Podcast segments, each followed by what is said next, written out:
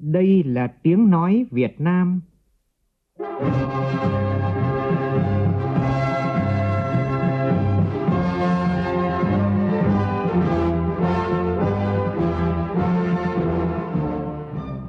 là tiếng nói Việt Nam,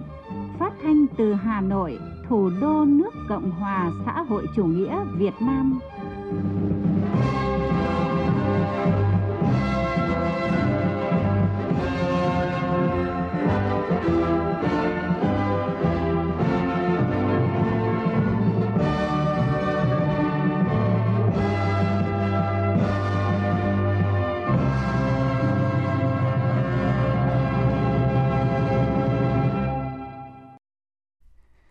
Kính chào quý vị và các bạn. Mời quý vị và các bạn nghe chương trình Thời sự chiều của Đài Tiếng nói Việt Nam với những nội dung chính sau đây.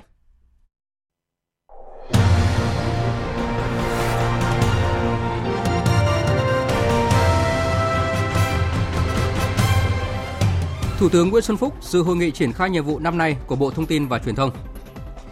Với chủ đề tăng cường quan hệ đối tác nghị viện vì hòa bình, an ninh và phát triển bền vững, Hội nghị thường niên lần thứ 27 Diễn đàn Nghị viện châu Á Thái Bình Dương khai mạc sáng nay tại Campuchia, tập trung vào giải quyết các vấn đề như trái đất nóng lên, nhập cư, thương mại, chủ nghĩa khủng bố và cực đoan nhằm đảm bảo cuộc sống người dân đứng trước thách thức nhưng vẫn ổn định. Kiên quyết sàng lọc, miễn nhiệm thay thế những người làm việc không hiệu quả. Đây là yêu cầu của Phó Thủ tướng Trương Hòa Bình đối với ngành nội vụ. Ban tuyên giáo tỉnh ủy An Giang thông tin về vụ việc liên quan đến con trai của Phó Bí thư Thường trực tỉnh ủy Võ Anh Kiệt Cuộc khủng hoảng rác thải diễn ra tại bãi rác Nam Sơn, Hà Nội bộc lộ nhiều vấn đề về quản trị xã hội trong việc xử lý rác thải. Mục sự kiện và bàn luận sẽ bàn về nội dung này. Trong phần tin thế giới, quan hệ ngoại giao Trung Quốc và Canada tiếp tục căng thẳng khi Trung Quốc tuyên án tử hình công dân Canada với cáo buộc buôn lậu ma túy. Tối nay theo giờ Việt Nam, Quốc hội Anh chính thức bước vào cuộc bỏ phiếu quan trọng về thỏa thuận Anh rời Liên minh châu Âu hay còn gọi là Brexit Bất chấp những nỗ lực ủng hộ từ Liên minh châu Âu, sức ép vẫn không ngừng gia tăng nhằm vào Thủ tướng Anh Theresa May trước cuộc bỏ phiếu quan trọng này.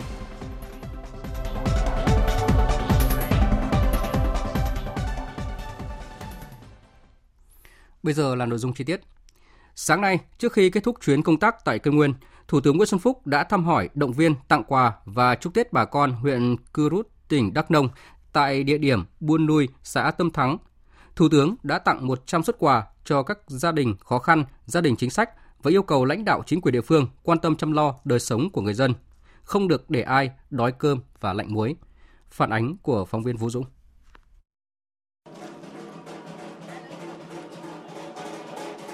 Trong không khí vui tươi phấn khởi, nhân dân xã Tâm Thắng chào đón Thủ tướng Nguyễn Xuân Phúc và đoàn đến thăm chúc Tết bằng các bài chiêng rộn rã, đậm nét văn hóa truyền thống của người dân nơi đây. Phát biểu với bà con nơi đây, Thủ tướng Nguyễn Xuân Phúc bày tỏ vui mừng thay mặt Đảng, Nhà nước đến thăm chúc Tết bà con các dân tộc tại huyện Chư Rút và xã Tâm Thắng, vùng đất có nhiều giá trị văn hóa đặc sắc, đậm đà bản sắc của các dân tộc Tây Nguyên. Thủ tướng bày tỏ ấn tượng với nét văn hóa cổng chiêng Tây Nguyên mà bà con biểu diễn để chào đón Thủ tướng và đoàn, tặng các thành viên chiếc áo đậm nét truyền thống thể hiện tình cảm và lòng mến khách của bà con. Nhấn mạnh, nhân dân ta có truyền thống quý báu, lá lành đùm lá rách, lá rách ít, đùm lá rách nhiều. Thủ tướng cho biết Đảng, Nhà nước luôn quan tâm đến các gia đình nghèo, các hoàn cảnh khó khăn, các hộ gia đình chính sách, nhất là vào dịp Tết Nguyên đán. Nhân dịp này, Thủ tướng gửi lời thăm hỏi của lãnh đạo Đảng, Nhà nước đến bà con các dân tộc huyện Chư Rút. Qua bà con, chuyển lời thăm hỏi ân cần nhất tới bà con các dân tộc Tây Nguyên. Chúc bà con đón Tết vui vẻ, đầm ấm, tiết kiệm, Thủ tướng đề nghị các cấp ủy, chính quyền tỉnh Đắk Nông và huyện Chư Rút tổ chức cho bà con đón Tết an toàn, vui tươi, không để ai bị đói cơm, lạt muối trong dịp Tết này. Tôi yêu cầu cấp ủy chính quyền tỉnh Đắk Nông, huyện, xã tiếp tục kiểm tra để mọi gia đình chúng ta vui Tết đón xuân ấm cúng, hạnh phúc, kể cả vật chất và tinh thần. Tổ chức các hoạt động cần thiết về văn hóa để bà con chúng ta vui chơi giải trí lành mạnh và đặc biệt là chúng ta cũng đưa ra một cái phong trào mới phong của trong vấn đề bảo vệ an ninh tổ quốc. Không được uống rượu say không được uh, đua xe trái phép không được uh, cờ bạc tổ chức cờ bạc đặc biệt là không có cái tình trạng nghiện hút trong dân cư. Chi bộ thôn rồi bản làng nhất các vị các vị già làng trưởng bản những người có uy tín cần phải có trách nhiệm mạnh mẽ hơn, tốt hơn để mà giúp cho lớp trẻ có cuộc sống lành mạnh, vui tươi, nhất trong dịp vui xuân đón Tết. Nhân dịp này, Thủ tướng tặng 10 xuất quà cho các hộ gia đình khó khăn, gia đình chính sách huyện Chư Rút và qua lãnh đạo tỉnh, huyện, Thủ tướng gửi tặng 90 xuất quà cho các gia đình khó khăn trong huyện Chư Rút. Thủ tướng cũng tặng bà con xã Tâm Thắng một chiếc TV. Chiều nay tại Hà Nội, Thủ tướng Nguyễn Xuân Phúc dự hội nghị triển khai nhiệm vụ năm nay của Bộ Thông tin và Truyền thông. Cùng dự có Ủy viên Bộ Chính trị, Bí thư Trung Đảng, Trưởng ban Tuyên giáo Trung ương Võ Văn Thưởng, lãnh đạo các bộ ngành và địa phương. Đánh giá cao các thành tích của Bộ trong năm qua, nhưng Thủ tướng cũng chỉ ra một số tồn tại của ngành. Trong đó, Thủ tướng nhắc lại vụ AVG làm chậm sự phát triển của ngành, mất nhiều cán bộ. Thủ tướng chỉ đạo Bộ phải coi đây là bài học đắt giá và phải mạnh mẽ vươn lên theo đúng theo hướng là vấp nhưng mà không được ngã. Tin của phóng viên Vũ Dung. Theo báo cáo của Bộ, năm qua tốc độ tăng trưởng doanh thu toàn ngành cao hơn tăng trưởng GDP cả nước, đạt khoảng 2,65 triệu tỷ đồng, ước tăng 112,6% so với năm 2017, đóng góp quan trọng vào tăng trưởng kinh tế. Các lĩnh vực do Bộ quản lý cũng có đóng góp làm thay đổi tích cực đời sống kinh tế, văn hóa xã hội của người dân. Theo đó, Bộ đã làm tốt vai trò kiến tạo, thúc đẩy sự phát triển bền vững của thị trường viễn thông, đảm bảo sự cân bằng lợi ích giữa xã hội, nhà nước và doanh nghiệp – có 93 doanh nghiệp có tổng doanh thu 350.000 tỷ một năm, tương đương 15 tỷ đô la Mỹ. Bộ đã triển khai thành công kế hoạch chuyển đổi mạng, dịch vụ chuyển mạng giữ nguyên số, tập trung xử lý triệt để tình trạng sim giác. Đến nay, sóng di động đã phủ tới 99,7% dân số. Trong xây dựng chính phủ điện tử, Thủ tướng đã đồng ý cho Bộ Thông tin và Truyền thông chủ trì xây dựng đề án chuyển đổi số quốc gia và nếu thực hiện thành công, Việt Nam sẽ tăng được năng suất lao động từ 30 đến 40%, góp 20 đến 30% trong tăng trưởng GDP, tránh được bẫy thu nhập trung bình. Bộ đã làm tốt vai trò thúc đẩy phát triển ngành công nghiệp, công nghệ thông tin trên nguyên tắc kiến tạo thị trường, hỗ trợ doanh nghiệp và hoàn thiện cơ chế chính sách quản lý. Năm qua, tổng doanh thu lĩnh vực công nghiệp này ước đạt gần 99 tỷ đô la Mỹ, trong đó xuất khẩu ước đạt 94 tỷ đô la Mỹ. Bộ trưởng Bộ Thông tin và Truyền thông Nguyễn Mạnh Hùng cho biết, Việt Nam hiện nay đã sản xuất được 70% các loại thiết bị viễn thông và Bộ quyết tâm hành động để đưa Việt Nam trở thành nước thứ tư trên thế giới sản xuất được tất cả thiết bị viễn thông và xuất khẩu được. Phát biểu tại hội nghị, Thủ tướng đánh giá cao Bộ Thông tin và Truyền thông có sáng kiến triển khai tổng kết gắn với triển lãm công nghệ thông tin, đánh giá cao rất nhiều lãnh đạo, bộ dự hội nghị thể hiện sự quan tâm đến công nghệ thông tin đối với sự phát triển của ngành mình. Thủ tướng nêu rõ. Nó là rằng con đường đi lên, đi nhanh của Việt Nam phải là công nghệ, phải là doanh nghiệp công nghệ cao của Việt Nam. Tư tưởng, đạo đức và công nghệ, những vấn đề rất quan trọng. Chính phủ Việt Nam với đông đủ nhiều thành viên có mặt hôm nay rất ấn tượng cái cụm từ mà chúng ta đã dùng mà hôm hôm nay đã nhiều đơn vị đã dùng đó là sáng tạo và khát vọng Việt Nam đồng chí đại diện Việt Tây vừa nói đồng chí phấn đấu như là Hawaii của Trung Quốc á một tinh thần như thế thì mới đưa Việt Nam tiến lên Thủ tướng ghi nhận biểu dương Bộ Thông tin và Truyền thông đã xác định lại đúng vị trí vai trò sứ mạng của lĩnh vực bưu chính viễn thông, công nghệ thông tin, tuyên truyền, đưa ra các định hướng lớn làm kim chỉ nam cho sự phát triển của Bộ. Thủ tướng đề nghị các doanh nghiệp nghiên cứu các chiến lược này để thúc đẩy phát triển. Tuy vậy, Thủ tướng nêu một số tồn tại của Bộ, trong đó có vụ AVG làm chậm sự phát triển của ngành, mất nhiều cán bộ. Bộ phải coi đây là bài học đắt giá và phải mạnh mẽ vươn lên theo hướng vấp nhưng không ngã. Nhân đây, Thủ tướng cũng khẳng định chưa sáp nhập Sở Truyền thông Thông tin với sở nào khi chính phủ chưa có nghị định mới về bộ máy của chính phủ. Trước thực tế mạng xã hội còn nhiều bất ổn, Thủ tướng nhấn mạnh. Mạng xã hội còn nhiều bất ổn.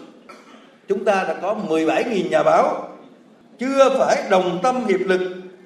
phát triển đất nước. Hay là anh thế kỷ đây, VOV đây để đưa cái truyền, truyền hình trực tiếp cho người dân họ xem giải ASEAN Cup. À, vẫn vài giải Đông Nam Á vừa rồi. Hết sức công chúng ủng hộ ví dụ nhiều việc tốt. Nhiều cái tốt như vậy nhưng mà nếu 17.000 nhà báo chúng ta đồng tâm hiệp lực để đóng góp cho phát triển đất nước thì tốt nhất mấy cho nên tôi quan ngay cái bài của anh Lợi các phát biểu hôm nay về đạo đức nhà báo, vì đã xa đà vào tiền bạc, phe nhóm, dìm hàng và những động thái không tốt đẹp đối với đạo đức người làm báo. Tại hội nghị lần này chúng ta cũng phải nói những vấn đề này ra toàn công chúng để toàn dân giám sát về đạo đức nhà báo. Nhất là mạng xã hội, còn nhiều bất cập mà chúng ta chưa thể quản lý được. Tại hội nghị này, Thủ tướng Nguyễn Xuân Phúc cũng đã chỉ đạo một số nhiệm vụ cụ thể của Bộ Thông tin và Truyền thông trong năm nay và các năm tiếp theo. Chúng tôi sẽ tiếp tục cập nhật trong các chương trình thời sự sau. Hôm nay, Thủ tướng Nguyễn Xuân Phúc đã có thư gửi đội tuyển bóng đá quốc gia Việt Nam, động viên ban huấn luyện, huấn luyện viên Bắc Hang Sơ và các cầu thủ đoàn kết quyết tâm giành thắng lợi trong trận đấu cuối cùng của vòng bảng. Toàn văn bức thư như sau. Thay mặt chính phủ, tôi nhiệt liệt biểu dương toàn thể cán bộ, huấn luyện viên và các cầu thủ đội tuyển bóng đá nam quốc gia đã có nhiều cố gắng quyết tâm cao trong hai trận thi đấu vừa qua tại giải vô địch bóng đá châu Á năm 2019 đang diễn ra tại các tiểu vương quốc Ả Rập Thống Nhất. Trước những đối thủ mạnh nhất của châu lục, đội tuyển đã thể hiện được ý chí kiên cường, nêu cao phẩm chất, bản lĩnh và tinh thần cao thượng của con người Việt Nam chúng ta – với tình cảm và niềm tin chiến thắng của cả nước dành cho đội tuyển thân yêu, tôi mong rằng dưới sự chỉ đạo của huấn luyện viên trưởng Park Hang-seo, toàn đội chuẩn bị thật tốt, đoàn kết một lòng, tiếp tục giữ vững khát vọng chiến thắng, thi đấu hết mình và quyết tâm giành thắng lợi ở trận đấu cuối cùng của vòng bảng, đạt được mục tiêu đề ra trước trận đấu. Hàng triệu con tim của người hâm mộ cả nước luôn hướng về và cổ vũ hết mình cho đội tuyển của chúng ta trong trận đấu này. Chúc đội tuyển thành công. Thưa quý vị và các bạn, sáng nay tại Siem Reap, Vương quốc Campuchia khai mạc diễn đàn nghị viện châu Á Thái Bình Dương lần thứ 27, gọi tắt là APPF 27. Phát biểu với tư cách là chủ tịch APPF 26, Chủ tịch Quốc hội Nguyễn Thị Kim Ngân mong muốn nghị viện các nước thành viên cần tiếp tục hợp tác toàn diện, chặt chẽ trên các lĩnh vực chính trị, an ninh, kinh tế, khoa học công nghệ, văn hóa xã hội và phát triển bền vững. Trong tiến trình này, cần có lộ trình phù hợp dựa trên tinh thần đồng thuận, đoàn kết với phương châm không bỏ ai lại phía sau, và biến lời nói thành hành động. Phản ánh của phóng viên Lê Tuyết và Văn Đỗ. Mở đầu phiên khai mạc, Quốc vương Campuchia Nodorom Sihamoni đã gửi thông điệp chào mừng các đoàn đại biểu APPF 27, bày tỏ vinh dự khi Campuchia là nước chủ nhà tổ chức diễn đàn quốc tế quan trọng để bàn về các vấn đề lớn của khu vực. Quốc vương cho rằng các mối quan hệ đa phương đang bị đe dọa bởi chủ nghĩa bảo hộ, khủng bố và chủ nghĩa dân tộc tại một vài nơi trên thế giới, và giờ là thời điểm các nước cần phải đoàn kết để định hình các mối quan hệ trong khu vực châu Á-Thái Bình Dương, cùng tăng cường các nền tảng vì hòa bình, tự do, dân chủ và thịnh vượng. Ông Takuji Iyajimoto, đại diện của ngài Isuhizo Nakason, người sáng lập Chủ tịch danh dự APPF cho rằng 26 năm trước, năm 1993, APPF đã được thành lập dựa trên nền tảng của sự tin tưởng, tôn trọng, hiểu biết, khoan dung, đoàn kết, cùng với sự đa dạng độc đáo của Thái Bình Dương về chủng tộc, sắc tộc, truyền thống, tôn giáo, văn hóa và các thể chế chính trị. Hơn một phần tư thế kỷ sau đó, APPF luôn tiến về phía trước và không bị dao động từ lý tưởng mà APPF đã đưa ra. Phát biểu tại lễ khai mạc với tư cách của nước chủ nhà APPF 26, Chủ tịch Quốc hội Nguyễn Thị Kim Ngân nhấn mạnh Quốc hội Việt Nam đánh giá cao chủ đề của hội nghị lần này là tăng cường quan hệ đối tác nghị viện vì hòa bình, an ninh và phát triển bền vững, phù hợp với định hướng quan hệ đối tác nghị viện yêu cầu và xu thế phát triển của toàn cầu nói chung và khu vực châu Á, Thái Bình Dương nói riêng trong giai đoạn mới. Kiên trì các mục tiêu độc lập, tự chủ, đối thoại và hợp tác trên cơ sở luật pháp quốc tế và hiến chương liên hợp quốc là nền tảng căn bản để giữ vững hòa bình, an ninh và phát triển. Điều quan trọng hơn cả là những mục tiêu phát triển bền vững phải được trở thành định hướng thường xuyên, lâu dài cho các chính sách phát triển của các quốc gia xuất phát từ nguyện vọng của người dân bảo đảm được lợi ích của người dân mà chúng ta là những người đại diện về phía Quốc hội Việt Nam, trong những năm qua đã tích cực triển khai các nghị quyết của APPF 26 trên các lĩnh vực liên quan, trong đó có nghị quyết về thúc đẩy ngoại giao nghị viện vì hòa bình, an ninh thịnh vượng trong khu vực và trên thế giới. Thực hiện nghị quyết này thì Quốc hội Việt Nam đã có nhiều hoạt động ngoại giao nghị viện, đưa ra những khuyến nghị nhằm củng cố môi trường hòa bình trong thời đại sáng tạo, đổi mới công nghệ, thúc đẩy khuôn khổ pháp lý, triển khai kế hoạch hành động quốc gia thực hiện chương trình nghị sự 2030 về phát triển bền vững, đồng thời đề cao tầm quan trọng của các quy tắc, chuẩn mực ứng xử của ASEAN trong giải quyết các vấn đề khu vực nhằm gìn giữ hòa bình, an ninh, xây dựng lòng tin và ngăn ngừa nguy cơ xung đột. Để APPF tiếp tục là diễn đàn hoạt động hiệu quả, Chủ tịch Quốc hội mong muốn các nghị viện thành viên tiếp tục quan tâm một số vấn đề cụ thể Chúng ta tiếp tục hợp tác toàn diện chặt chẽ trên các lĩnh vực chính trị, an ninh, kinh tế, khoa học công nghệ, văn hóa xã hội và phát triển bền vững. Trong tiến trình này, cần có một lộ trình phù hợp dựa trên tinh thần đồng thuận, đoàn kết với phương châm không bỏ ai ở lại phía sau và biến lời nói thành hành động cam kết bình đẳng, tin tưởng lẫn nhau, đối thoại và cùng có lợi, giải quyết các vấn đề dựa trên luật pháp quốc tế và hiến chương Liên Hợp Quốc. Tại lễ khai mạc, Thủ tướng Hun Sen cũng cho rằng hiện nay thế giới đang đối mặt với nhiều vấn đề như an ninh lương thực, khủng bố, vân vân. Do đó, diễn đàn có vai trò rất quan trọng để các nước thảo luận về các vấn đề này. Thủ tướng Hun Sen đề nghị diễn đàn tập trung thảo luận về vai trò của Liên Hợp Quốc, ASEAN, an ninh lương thực và các nước phải giải quyết mâu thuẫn bằng phương pháp hòa bình theo luật pháp quốc tế, tăng cường hợp tác để đưa các nước phát triển hòa bình thịnh vượng. Cũng nhân dịp này, Thủ tướng Hun Sen cảm ơn Việt Nam đã giúp Campuchia thoát khỏi chế độ diệt chủng cách đây 40 năm, tạo điều kiện cho đất nước Campuchia hồi sinh phát triển như ngày nay. Trước bối cảnh biến động của toàn cầu, ông Hen Samrin, Chủ tịch Quốc hội, Chủ tịch APBF 27 cho rằng APPF 27 là cơ hội để củng cố hợp tác hòa bình, an ninh, phát triển bền vững. Đây cũng là cơ hội để tăng cường sự hiểu biết lẫn nhau, cùng với đó là bảo vệ hòa bình trong khu vực và trên toàn thế giới bằng cách thông qua nghị quyết đối phó với những vấn đề và các mối quan tâm chung của các quốc gia thành viên. ដែលបង្កើតឡើង27ឆ្នាំមកហើយ sự kiện hôm nay rất quan trọng với chúng ta để kết nối các ý tưởng và hiện thực hóa tầm nhìn xa để củng cố hợp tác trong môi trường quốc tế hiện nay giữa các xung đột về địa chính trị, căng thẳng khu vực và chủ nghĩa bài ngoại. Vì thế tôi đề nghị hội nghị sẽ tập trung vào một số nội dung đó là tạo cơ chế quan sát đánh giá, học tập về bình đẳng giới, tạo nhóm công tác phụ trách về ảnh hưởng của công nghệ 4.0, đặc biệt là đối với phụ nữ, các bé gái, xây dựng chính sách giáo dục bền vững và rộng mở, tăng cường quan tâm đề cao bình đẳng giới, trong đó có giáo dục cơ bản đối với các bé gái tại vùng sâu, vùng xa, cơ chế an sinh xã hội. Diễn đàn vẫn đang được diễn ra với những phiên thảo luận về các vấn đề mà các nghị viện cùng quan tâm. Nhân dịp sang tham dự hội nghị thường niên lần thứ 27 Diễn đàn Nghị viện châu Á Thái Bình Dương, hôm nay Chủ tịch Quốc hội Nguyễn Thị Kim Ngân đã hội kiến Thủ tướng Vương quốc Campuchia Samdech Techo Hun Sen.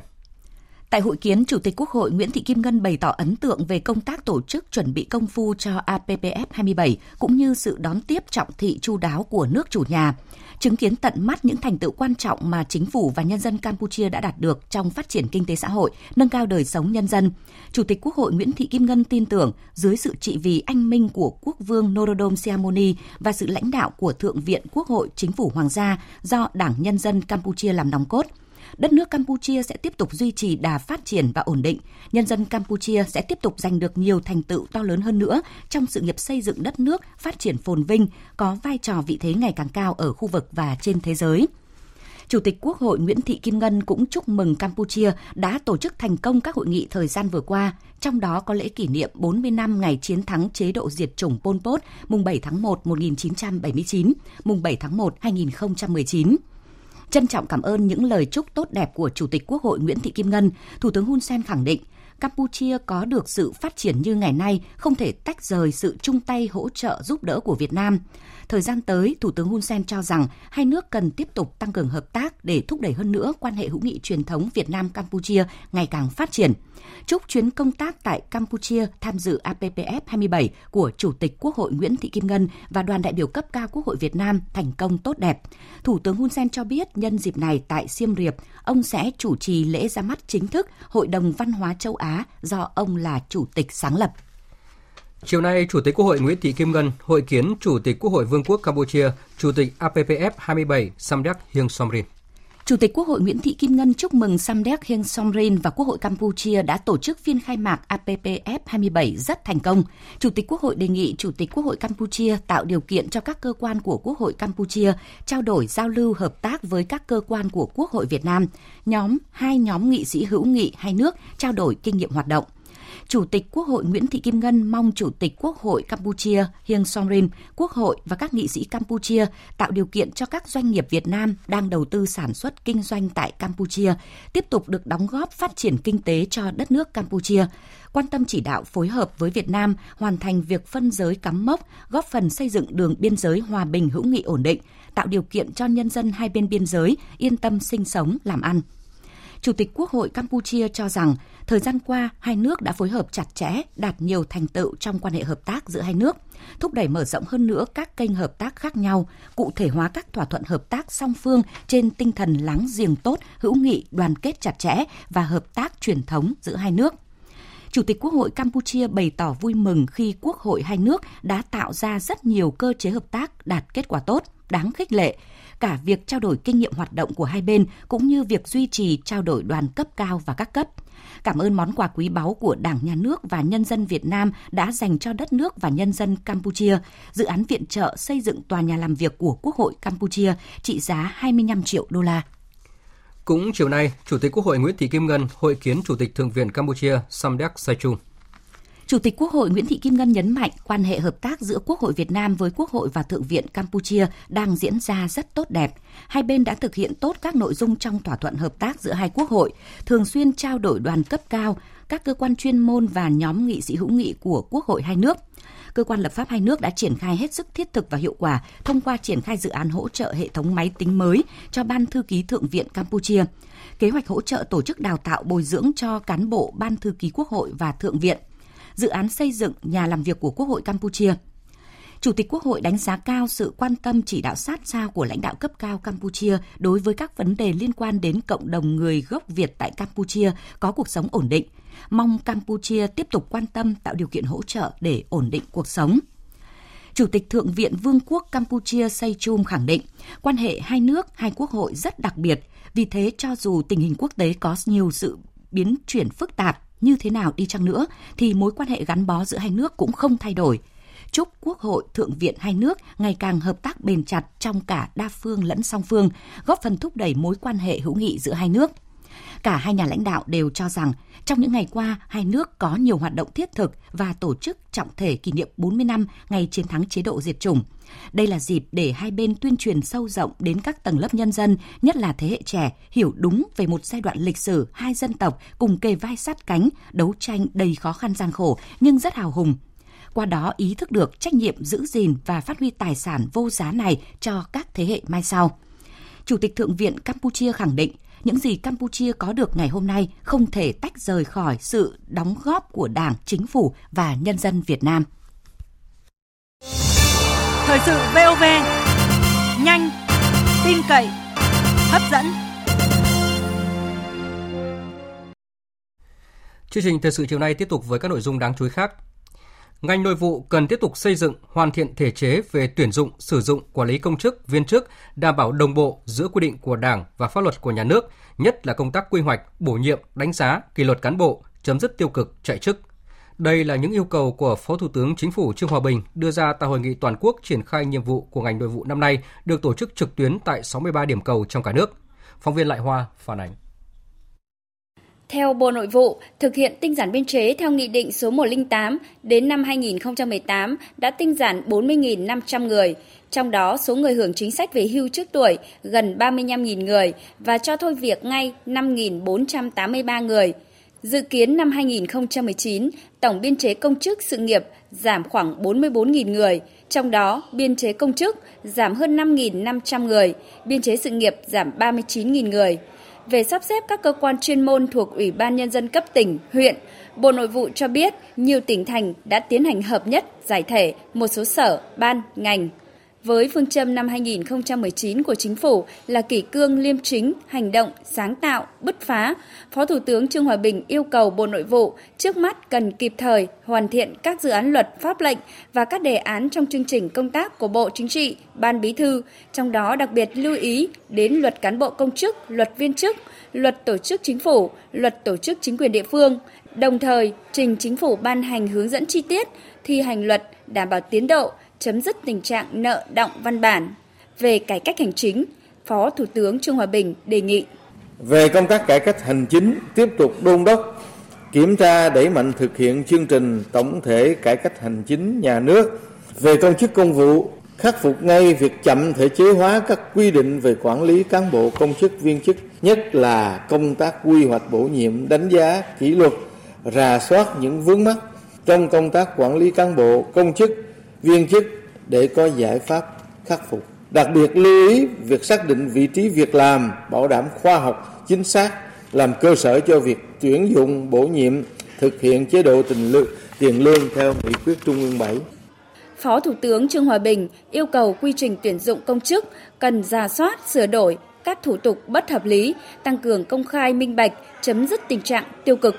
Kiên quyết thực hiện tinh giản biên chế các cơ quan theo tỷ lệ và lộ trình đã đề ra, thực hiện tinh giản biên chế đồng bộ với các giải pháp khác để nâng cao chất lượng đội ngũ cán bộ công chức viên chức cần chấn chỉnh ngay. Từ khâu tuyển dụng đến đánh giá cán bộ công chức viên chức kiên quyết sàng lọc miễn nhiệm thay thế đối với những người làm việc kém hiệu quả.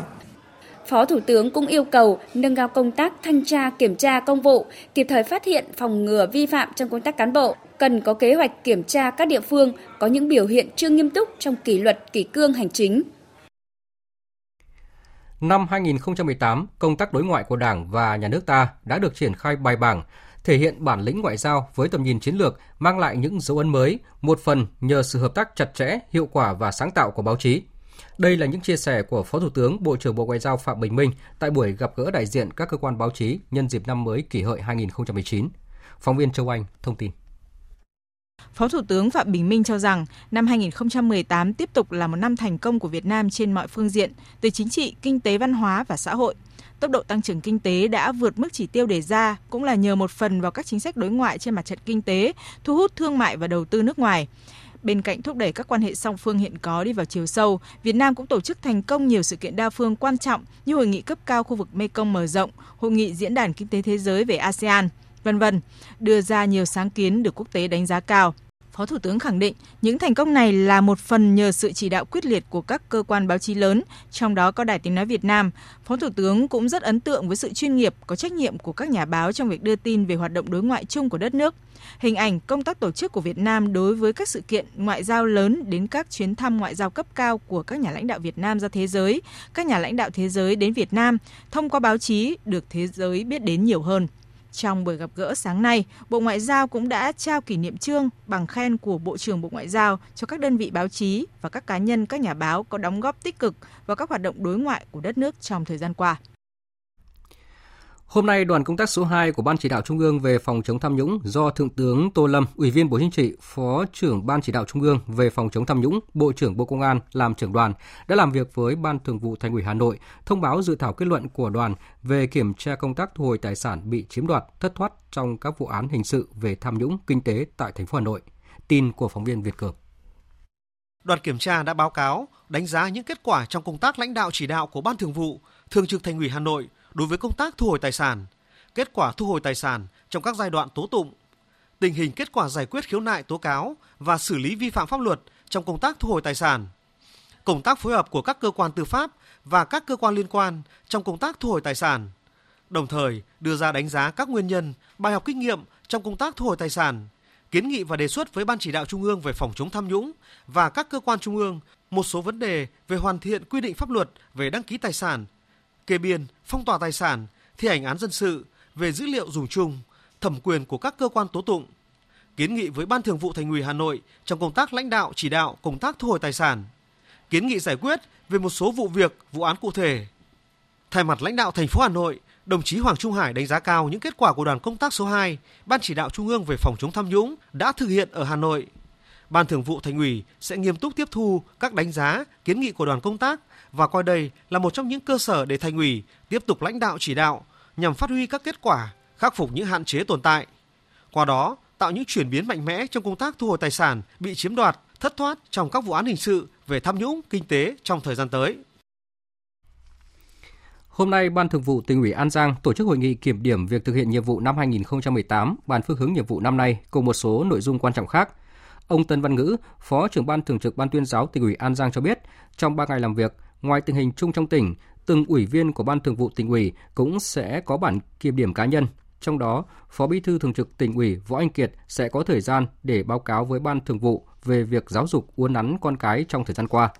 Theo dư luận ở địa phương và thông tin báo chí mấy ngày gần đây, ông Võ Anh Kiệt có con trai là Võ Quang Trường ở xã Tân Trung, huyện Phú Tân mắc nghiện ma túy và bị nghi là tổ chức đánh bạc thông qua hình thức đá gà ăn tiền. Tuy nhiên, Giám đốc Công an tỉnh An Giang khẳng định đới đến thời điểm hiện nay thì vẫn chưa có đủ bằng chứng về hành vi tổ chức đánh bạc của Võ Quang Trường. Công an tỉnh vẫn đang tiếp tục điều tra sự việc. Nhân dịp chuẩn bị đón Tết Nguyên đán kỷ hợi 2019, chiều nay, Ủy viên Bộ Chính trị, Bí thư Thành ủy Hà Nội Hoàng Trung Hải đã chủ trì buổi gặp gỡ đại biểu văn nghệ sĩ trí thức, chức sắc tôn giáo, bí thư, hiệu trưởng các trường đại học cao đẳng trên địa bàn thành phố Hà Nội. Phóng viên Nguyên Dung thông tin. Tại buổi gặp mặt, các văn nghệ sĩ trí thức chức sắc tôn giáo bày tỏ vui mừng về những kết quả đạt được trong năm 2018 của thành phố Hà Nội. Các đại biểu cũng đóng góp ý kiến về các tồn tại hiện nay của thành phố như giải pháp chống ùn tắc giao thông, ngập lụt vệ sinh môi trường. Phó giáo sư tiến sĩ Bùi Thị An, Phó Chủ tịch Liên hiệp các hội khoa học kỹ thuật Hà Nội nêu ý kiến. Thành phố quan tâm hơn tới đội ngũ trí thức, đặc biệt là về cơ chế và điều kiện hoạt động gần gũi hơn với trí thức và chú ý lắng nghe những ý kiến của họ, tạo điều kiện để Liên hiệp các hội khoa học kỹ thuật Hà Nội và các hội trong thành phố có sự hợp tác giúp đỡ lẫn nhau hơn nữa để cùng nhau phát triển để xây dựng Hà Nội thành thủ đô văn minh hiện đại giàu có đúng với mong muốn của lãnh đạo thành phố và nguyện vọng chính đáng của gần 9 triệu nhân dân thủ đô. Phát biểu tại buổi gặp mặt, Bí thư Thành ủy Hoàng Trung Hải mong muốn văn nghệ sĩ trí thức, chức sắc tôn giáo trên địa bàn thành phố tiếp tục đóng góp công sức, trí tuệ nhiều hơn nữa, cùng Đảng bộ, chính quyền và nhân dân thủ đô đưa Hà Nội phát triển văn minh, hiện đại, xứng đáng với vị thế và sự tin yêu của nhân dân cả nước. Thì mỗi lần đưa ra thông qua một cái chính sách, cái đề án, một cái dự án đều yêu cầu phải có thực hiện cái công tác phản biện xã hội mà tham gia vào công tác này thì đều là đội ngũ trí thức cũng như là văn nghệ sĩ, các nhân sĩ của thủ đô chúng ta. Năm vừa rồi chúng ta làm một cái nghiên cứu về chống lũ cho thủ đô. Có cái sự tham gia rất nhiều của các nhà khoa học, các nhà trí thức ở đây. Và hiện nay thì chúng ta cũng đang chờ Thủ tướng Chính phủ phê duyệt cái này. Nếu Thủ tướng Chính phủ phê duyệt, Hội đồng Nhân dân thông qua được, thì thủ đô chúng ta mới có thể phát triển một cách bền vững. Tại hội nghị triển khai nhiệm vụ của ngành y tế năm nay, đại diện Bộ Y tế cho biết sẽ tiếp tục thực hiện đồng bộ các giải pháp nâng cao chất lượng y tế cơ sở, phấn đấu đưa 85% số bệnh nhân về khám chữa bệnh tại tuyến huyện và xã. Phó Thủ tướng Vũ Đức Đam dự hội nghị. Phóng viên Văn Hải thông tin. Bộ trưởng Bộ Y tế Nguyễn Thị Kim Tiến cho biết, trong số những bệnh nhân đến khám chữa bệnh tại các cơ sở y tế hiện nay, số người mắc bệnh nặng chỉ chiếm 5% và số bệnh nhân cần nhập viện chiếm 15%. Điều đó có nghĩa là 85% bệnh nhân mắc bệnh nhẹ cần được điều trị tại bệnh viện tuyến huyện và trạm y tế xã phường thị trấn.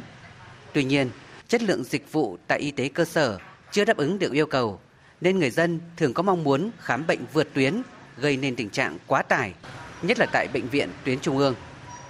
Phát biểu tại hội nghị, Phó Thủ tướng Vũ Đức Đam nhấn mạnh, ngành y tế cần nâng cao chất lượng khám chữa bệnh của tất cả các tuyến và giảm tải bệnh viện tuyến trên. Bên cạnh đó, cần thống nhất với Bảo hiểm xã hội Việt Nam để có cơ chế thanh toán quỹ bảo hiểm y tế theo hướng phòng bệnh là chính, y tế cơ sở là nền tảng, khắc phục tình trạng không chi trả cho dịch vụ khám sức khỏe định kỳ, khám sàng lọc bệnh như hiện nay. Về vấn đề bệnh viện được tự chủ tài chính, Phó Thủ tướng Vũ Đức Đam nhấn mạnh, Bộ Y tế cần áp dụng một cơ chế thoáng hơn cho bệnh viện tuyến trung ương để khuyến khích phát triển kỹ thuật cao, giảm tình trạng người Việt Nam phải ra nước ngoài chữa bệnh.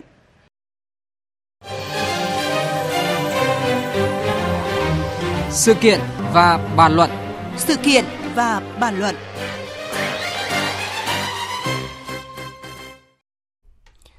Thưa quý vị và các bạn,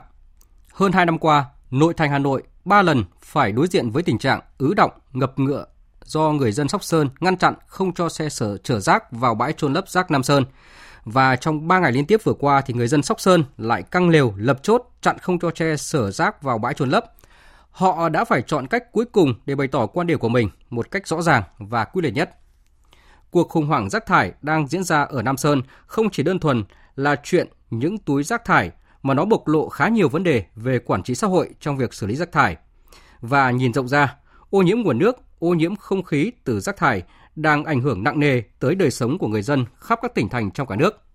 Bởi có ý kiến cho rằng Việt Nam đã tụt hậu không chỉ với thế giới mà với ngay cả bạn bè trong ASEAN về khả năng xử lý ô nhiễm rác. Để có góc nhìn rõ hơn về vấn đề này, biên tập viên Nguyễn Hằng có cuộc trao đổi với bà Nguyễn Ngọc Lý, Giám đốc Trung tâm Nghiên cứu Môi trường và Cộng đồng. Mời quý vị và các bạn cùng nghe. Kính chào quý vị và các bạn. À, Chết xin cảm ơn bà Nguyễn Ngọc Lý, Giám đốc Trung tâm Nghiên cứu Môi trường và Cộng đồng đã tham gia chương trình Thời sự chiều nay của chúng tôi. À, thưa quý vị và các bạn, khu liên hợp xử lý chất thải Sóc Sơn, bãi rác Nam Sơn nằm trên địa bàn ba xã Nam Sơn, Bắc Sơn, Hồng Kỳ thuộc à, huyện Sóc Sơn. Đây là bãi tập kết rác lớn nhất Hà Nội. Mỗi ngày tiếp nhận khoảng 4.000 tấn rác. Người dân sống xung quanh khu vực này thì từng nhiều lần chặn xe rác không cho vào khu xử lý và nguyên nhân là do môi trường nước và không khí đều ô nhiễm.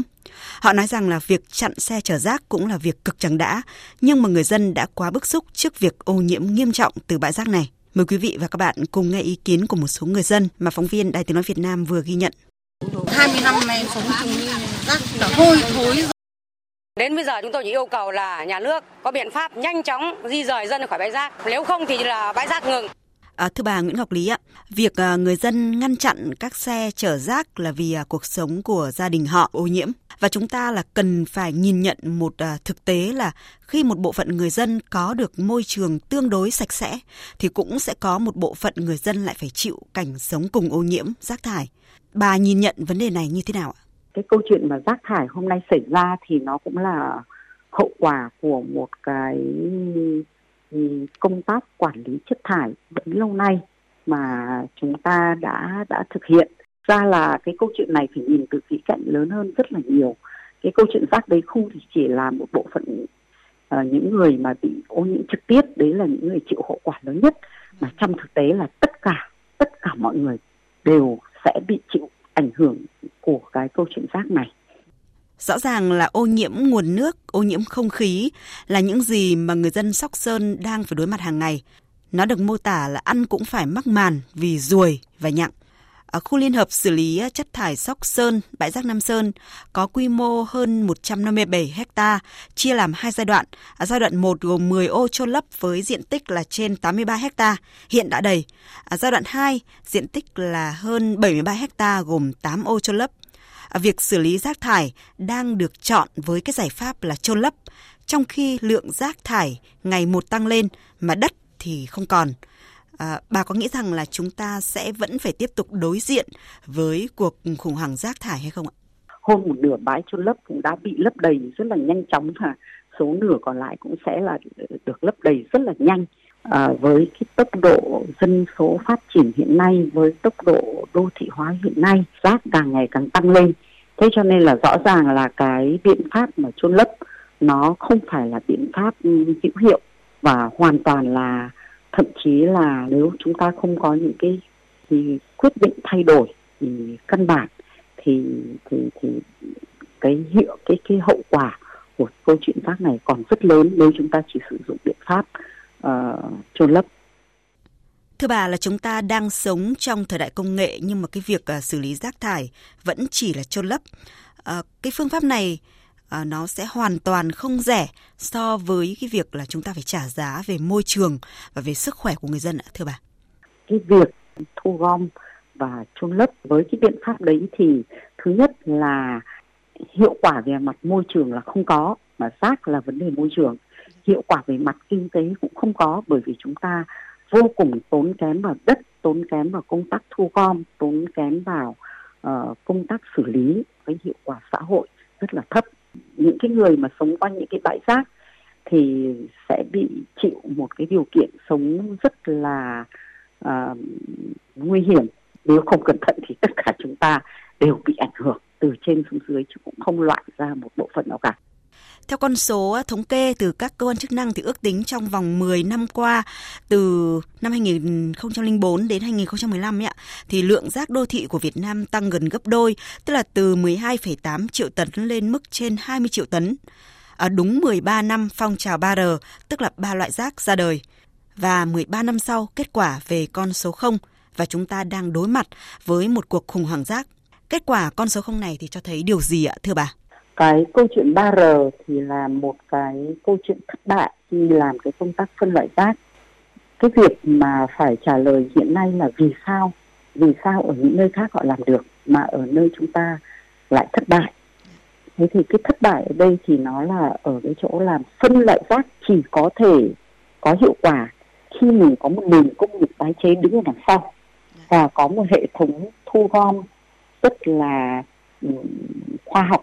cho nên là cái câu chuyện mà thất bại về cái 3R đấy mà trong thực tế cái nguyên nhân chính là bởi vì là chúng ta chưa thành lập một cái chuỗi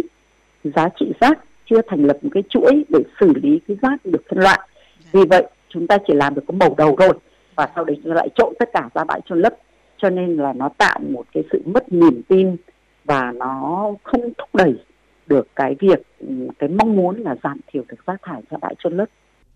từ câu chuyện à, của bãi rác Nam Sơn Hà Nội hay là bãi rác Đa Phước của Thành phố Hồ Chí Minh và nhìn rộng ra tại nhiều địa phương khác trên cả nước thì vấn đề rác thải đang là một câu chuyện rất nghiêm trọng hiện nay. À, theo bà thì trong vấn đề xử lý rác thải, nhà nước cần có những cái chiến lược ra sao trong tương lai ạ? Cái câu chuyện rác ở nông thôn thì đấy là bức tranh thu nhỏ của các câu chuyện rác của thành phố hiện nay và và nó sẽ ờ, theo kịp các cái bức tranh thành phố rất là nhanh thôi nếu mà chúng ta vẫn uh, thực hiện cái công tác quản lý rác như hiện nay nếu mà chúng ta không có những cái sự thay đổi quyết liệt thì rất nhiều người hiện nay nói là đưa vào đốt hoặc là uh, hy vọng là công nghệ có thể giải quyết được. Thế thì nhưng mà cũng phải nói thẳng luôn là công nghệ sẽ giúp chúng ta giải quyết được một phần. Nhưng muốn để công nghệ đó hữu hiệu thì vẫn phải lại quay lại từ đầu là cái việc ứng xử của chúng ta với rác tức là làm thế nào phân loại được rác và và giúp cho công nghệ tái chế được rác để trở thành những cái nguồn tài nguyên hoặc là thành những cái, cái sản phẩm có giá trị. Tất cả những cái cách làm nửa vời sẽ dẫn đến câu chuyện là không phải là một bãi rác Nam Sơn còn có cái nguy cơ của rất là nhiều những cái câu chuyện rác ở mọi nơi mọi chỗ mọi địa phương từ nông thôn đến thành thị. Rất rất là nghiêm trọng một lần nữa xin cảm ơn à, bà Nguyễn Ngọc Lý, Giám đốc Trung tâm Nghiên cứu Môi trường và Cộng đồng à, đã tham gia bàn luận à, trong chương trình Thời sự chiều nay cùng chúng tôi. Thưa quý vị và các bạn, rác không phân biệt giàu nghèo và khủng hoảng rác sẽ không chỉ diễn ra một hai lần. Sẽ không nói quá khi cho rằng mức độ văn minh của một đất nước được đánh giá qua cách ứng xử với rác. Và để có sự văn minh ấy, mỗi cá nhân đều phải có trách nhiệm, bởi không một ai vô cảm khi mà môi trường xuống cấp, khi mà cuộc sống ngập ngụa rác thải. Và tiếp theo chương trình thời sự chiều nay, biên tập viên Phương Anh sẽ chuyển đến quý vị và các bạn một số thông tin về thời tiết. Ở miền Bắc thưa quý vị, tối và đêm nay một bộ phận không khí lạnh sẽ ảnh hưởng đến các tỉnh phía Đông Bắc Bộ, sau đó thì ảnh hưởng đến toàn bộ các tỉnh phía Tây Bắc Bộ, Bắc Trung Bộ và một số nơi ở Trung Trung Bộ.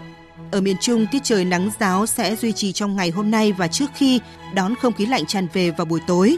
Ở các thành phố Thanh Hóa, Vinh, Đồng Hới, Huế, vào buổi sáng có sương mù, trưa chiều trời nắng và nhiệt độ tăng lên 24 đến 28 độ. Khu vực Đà Nẵng đến Phan Thiết nắng lên sớm và kéo dài đến chiều muộn.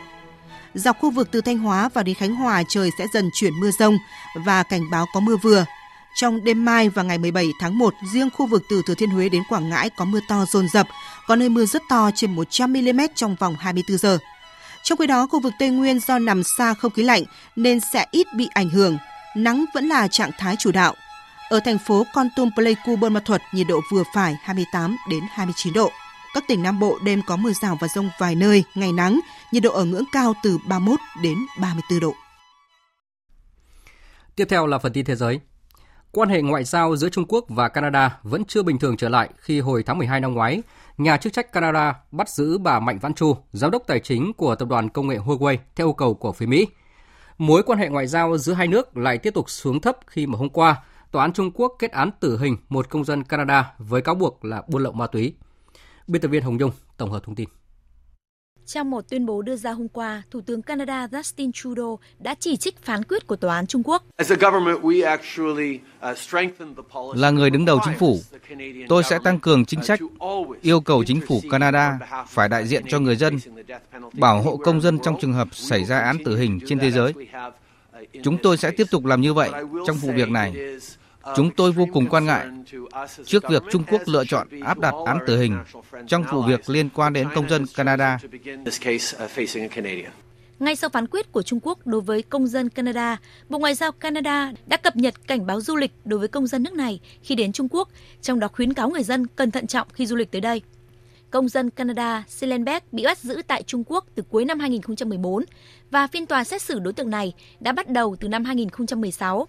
Tòa án tại thành phố Đại Liên ngày 20 tháng 11 năm ngoái đã phán quyết Silenberg 15 năm tù giam. Tuy nhiên, tại phiên tòa ngày 29 tháng 12 năm 2018, các công tố viên cho rằng mức án này quá nhẹ và tòa đã ra phán quyết xét xử lại vụ việc. Mối quan hệ Trung Quốc và Canada đã đóng băng vào đầu tháng 12 vừa qua khi nhà chức trách Canada bắt giữ bà Mạnh Vãn Chu, giám đốc tài chính của tập đoàn công nghệ Huawei tại Vancouver, theo yêu cầu của Mỹ.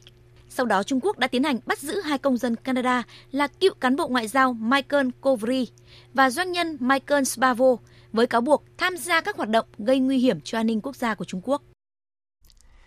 Trong diễn biến mới nhất của vụ việc này, hôm nay, người phát ngôn Bộ Ngoại giao Trung Quốc Hoa Xuân Doanh đã lên án gay gắt chỉ trích của Thủ tướng Canada. Phóng viên Bích Thuận, thường trú tại Bắc Kinh, Trung Quốc, thông tin chi tiết. Bà Hoa Xuân Doanh cho rằng, chứng cứ về việc công dân Canada buôn lậu 222 kg ma túy đá đã rõ ràng. Đây là hành vi phạm tội nghiêm trọng, bất cứ quốc gia nào cũng sẽ nghiêm trị, trong đó có Trung Quốc. Những lời lẽ của quan chức Canada thiếu tinh thần pháp trị cơ bản nhất. Chúng tôi hết sức bất bình. Đề nghị phía Canada tôn trọng pháp trị, tôn trọng chủ quyền tư pháp của Trung Quốc, sửa chữa sai lầm, chấm dứt việc đưa ra những phát ngôn thiếu trách nhiệm.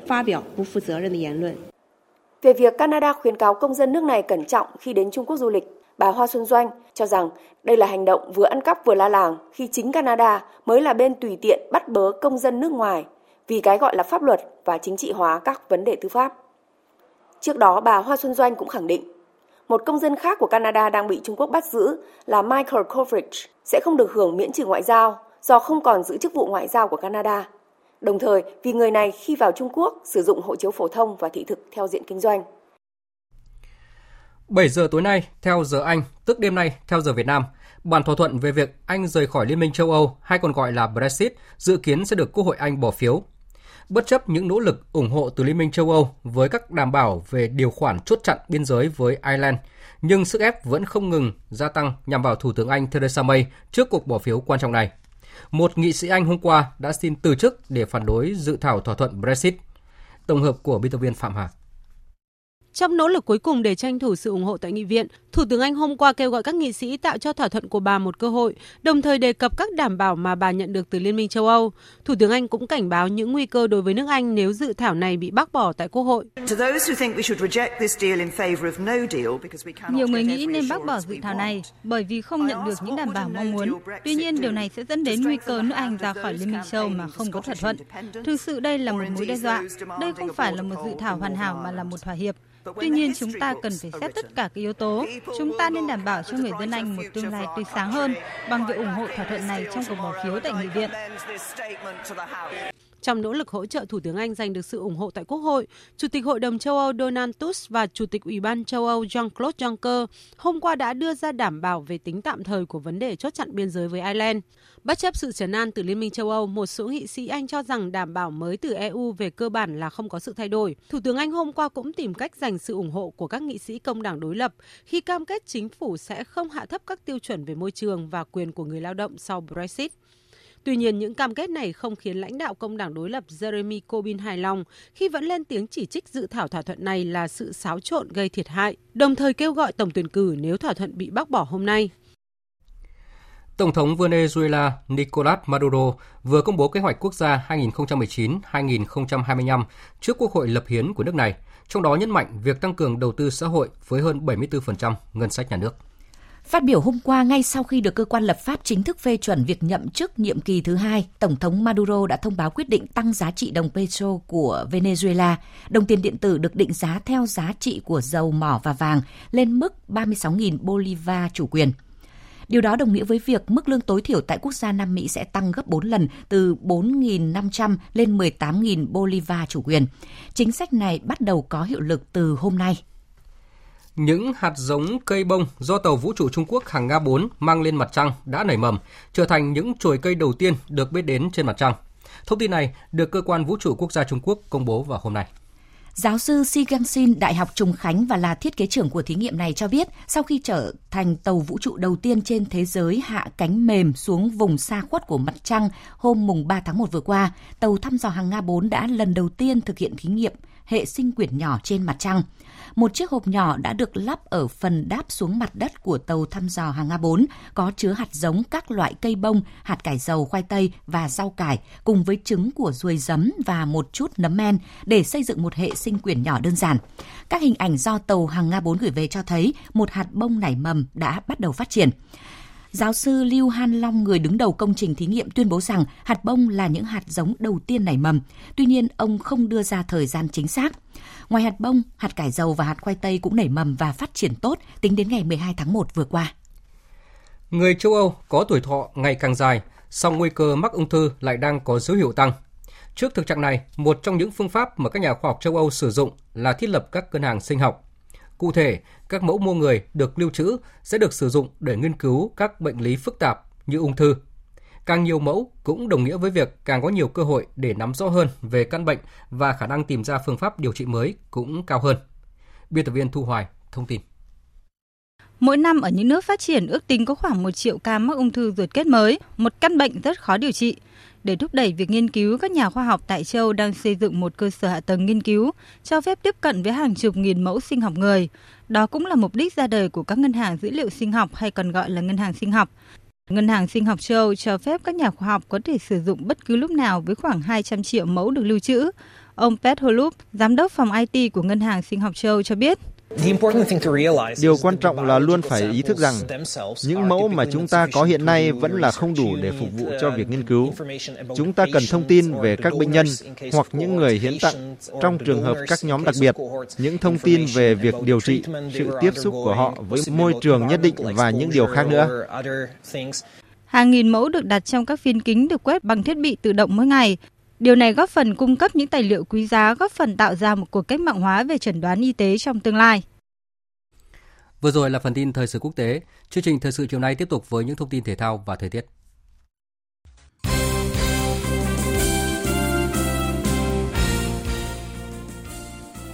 Thưa quý vị và các bạn, hôm nay Thủ tướng Chính phủ Nguyễn Xuân Phúc có thư gửi đội tuyển bóng đá nam quốc gia, động viên ban huấn luyện và các cầu thủ đoàn kết quyết tâm giành thắng lợi trong trận đấu cuối cùng của vòng bảng.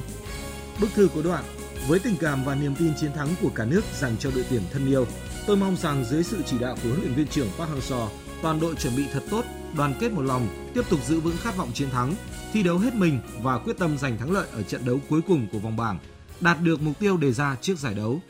Hàng triệu con tim của người hâm mộ cả nước luôn hướng về và cổ vũ hết mình cho đội tuyển của chúng ta trong trận đấu này. Chúc đội tuyển thành công.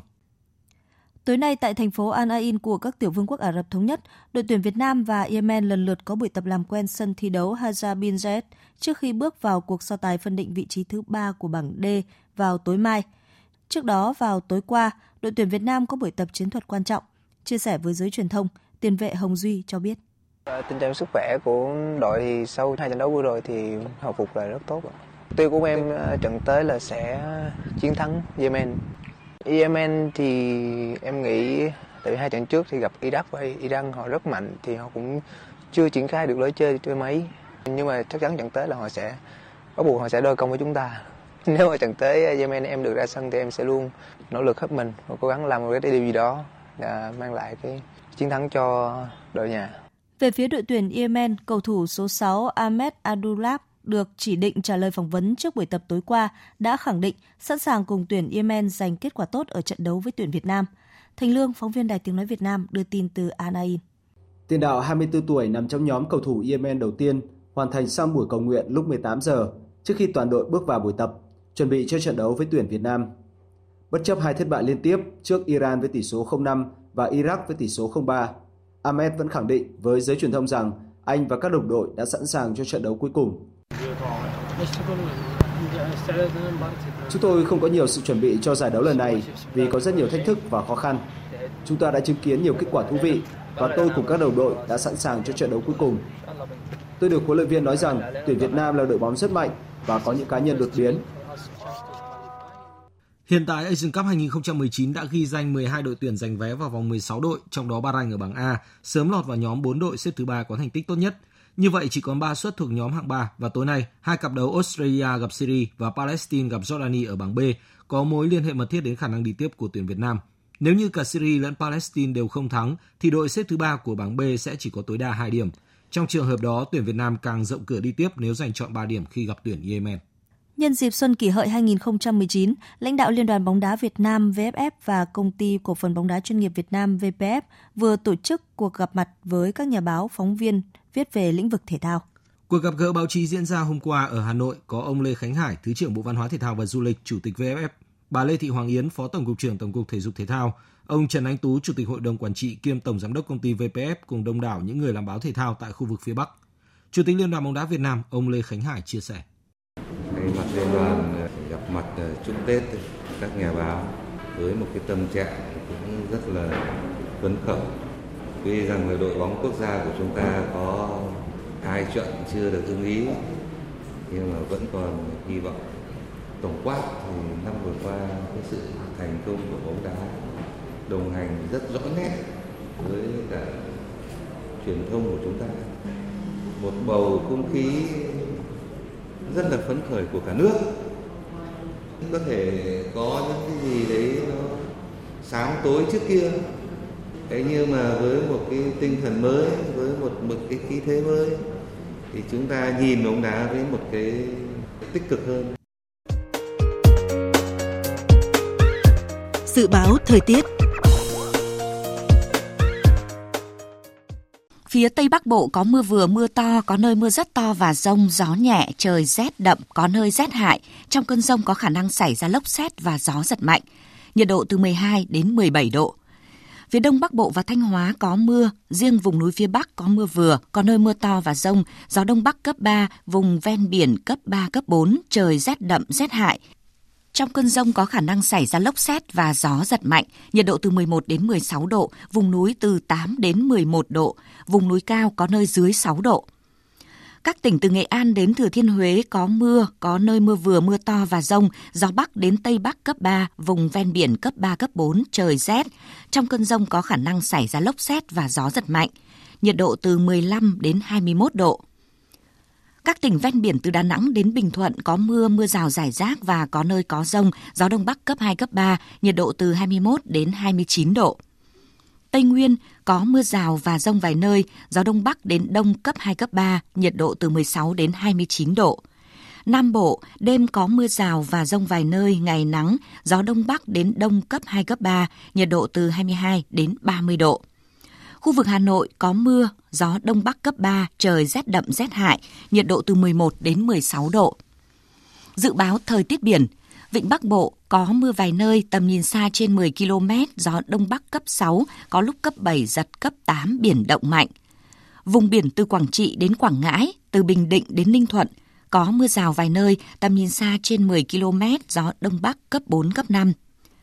Vùng biển từ Bình Thuận đến Cà Mau có mưa rào rải rác và có nơi có rông, tầm nhìn xa trên 10 km, giảm xuống 4 đến 10 km trong mưa, gió đông bắc cấp 5, có lúc cấp 6 giật cấp 7 biển động, trong cơn rông có khả năng xảy ra lốc xoáy. Vùng biển từ Cà Mau đến Kiên Giang bao gồm cả Phú Quốc, có mưa rào và rông vài nơi, tầm nhìn xa trên 10 km, gió đông cấp 4. Khu vực Bắc Biển Đông có mưa vài nơi, tầm nhìn xa trên 10 km, gió Đông Bắc cấp 6, có lúc cấp 7, giật cấp 8, biển động mạnh. Khu vực giữa Biển Đông và Nam Biển Đông có mưa rào và rông vài nơi, tầm nhìn xa trên 10 km, gió Đông Bắc cấp 5.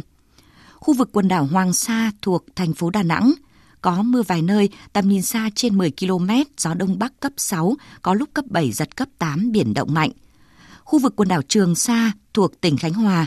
có mưa rào rải rác và có nơi có rông, tầm nhìn xa trên 10 km, giảm xuống 4 đến 10 km trong mưa, gió Đông Bắc cấp 4, cấp 5. Vịnh Thái Lan có mưa rào và rông vài nơi, tầm nhìn xa trên 10 km, gió đông cấp 3, cấp 4. Những thông tin dự báo thời tiết vừa rồi đã kết thúc chương trình thời sự chiều nay của Đài Tiếng nói Việt Nam. Chương trình do các biên tập viên Nguyễn Cường, Minh Châu và Nguyễn Hằng thực hiện với sự tham gia của phát thanh viên Phương Hằng và kỹ thuật viên Tạ Tre. Chịu trách nhiệm nội dung Nguyễn Thị Tuyết Mai. Kính chào tạm biệt và hẹn gặp lại.